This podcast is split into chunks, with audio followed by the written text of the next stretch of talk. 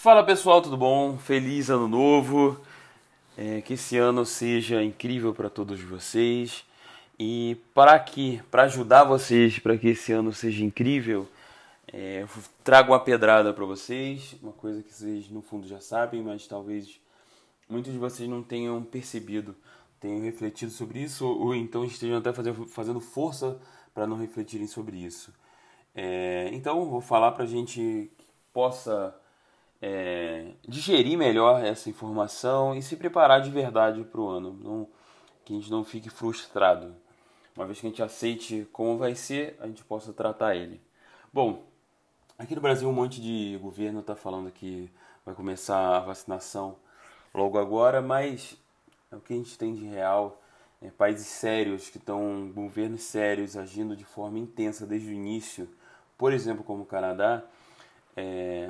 A gente tem um cronograma de vacinação que já existe, e esse cronograma de vacinação para pessoas como eu, que tem entre 30 e 40 anos, está agendada para dezembro. Então eu tenho alguns amigos lá, todos eles estão agendados para dezembro. Não é uma coisa aleatória, foi um programa de governo bem desenvolvido com base na realidade. Então, a gente tem que entender que 2021 vai ser também um ano de quarentena. O que, por um lado, é horrível. Por outro lado, também traz uma oportunidade para a gente, que é escritor. Que é finalmente colocar a nossa história no mundo, finalmente publicar a nossa história, terminar de escrever, dar sequência a esse nosso sonho.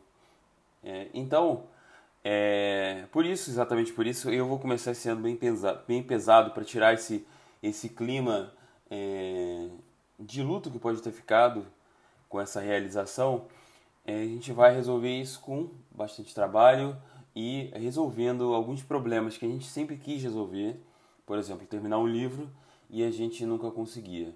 Esse ano de 2021, ele tem uma coisa muito melhor do que 2020, que ele não tem aquela surpresa negativa.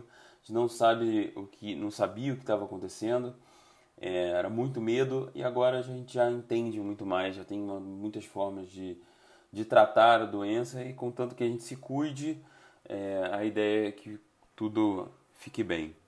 Então, sem mais delongas, esse não é um GuiaCast de Covid, é um GuiaCast sobre a nossa capacidade de copiar os coleguinhas. Bom, eu fiz um post bem interessante, na minha opinião pelo menos, na semana passada, e eu queria conversar um pouco mais sobre ele. Eu fiz um post sobre não copie apenas o estilo das suas histórias favoritas, copie a forma de pensar por trás do estilo. Não aspire a se parecer com seus ídolos, mas sim enxergar o mundo como eles. Essa aí foi uma frase de Austin Kleon.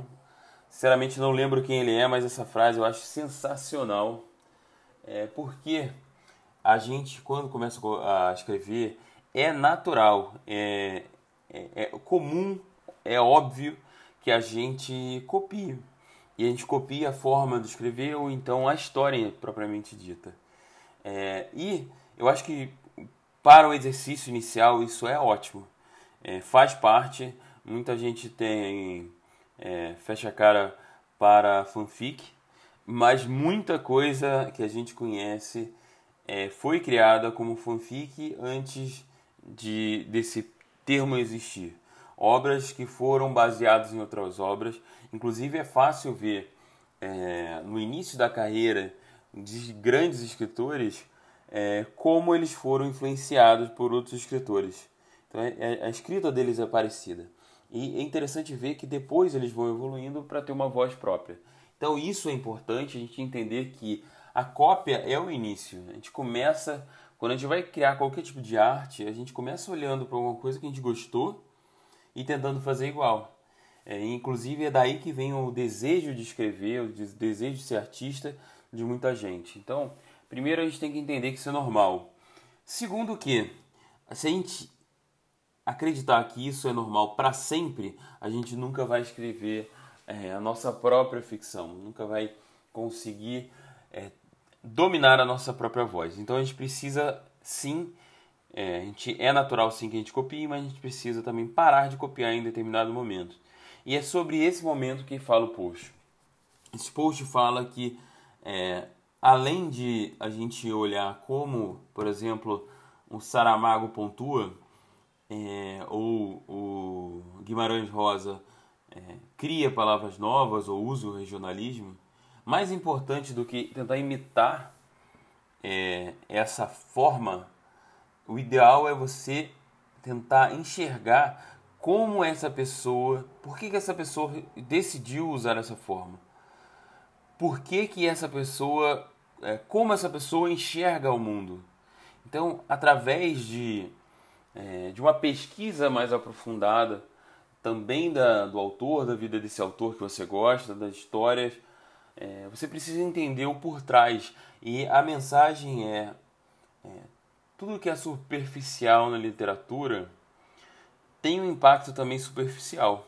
Para que você tenha um impacto mais, seja entendido como mais complexo, mais profundo, você precisa também se dar um mergulho mais profundo nessas suas fontes, até na vida humana. Então, muita gente usa a própria vida para criar ficção, mas você não pode partir de uma coisa que é normal ou uma coisa que que não seja diferente de ninguém. Então você precisa encontrar dentro da sua vida, então você precisa pesquisar, mergulhar fundo na sua própria existência para entender o que sua vida tem diferente, por que sua história merece ser contada. Então isso é muito importante que a gente entenda que essa superficialidade é bem-vinda no início, mas que depois ela tem que ser substituída por uma profundidade. E nessa profundidade eu queria sugerir vocês duas coisas. Leia sobre história, estude história e estude história no mundo e no Brasil, porque a gente a partir daí consegue entender melhor. E a outra coisa para os que puderem, viagem. Viagem para o mais longe possível, mesmo que o possível seja perto. Ao viajar, você se coloca necessariamente em contato com pessoas diferentes. Então, numa viagem recente que eu fiz para a Bahia, foi muito interessante ver, mesmo eu já conhecendo alguns estados do Nordeste, foi muito interessante ver algumas coisas que eu adorei e outras coisas que eu não gostei na Bahia, entender mais de mim mesmo nisso. O fato de eu gostar ou não de determinada coisa fala muito sobre mim, e o fato de eu observar alguma coisa fala sobre os outros. Então, e sobre mim também, né? O que eu observo é o que eu consigo observar, não o que existe para ser observado.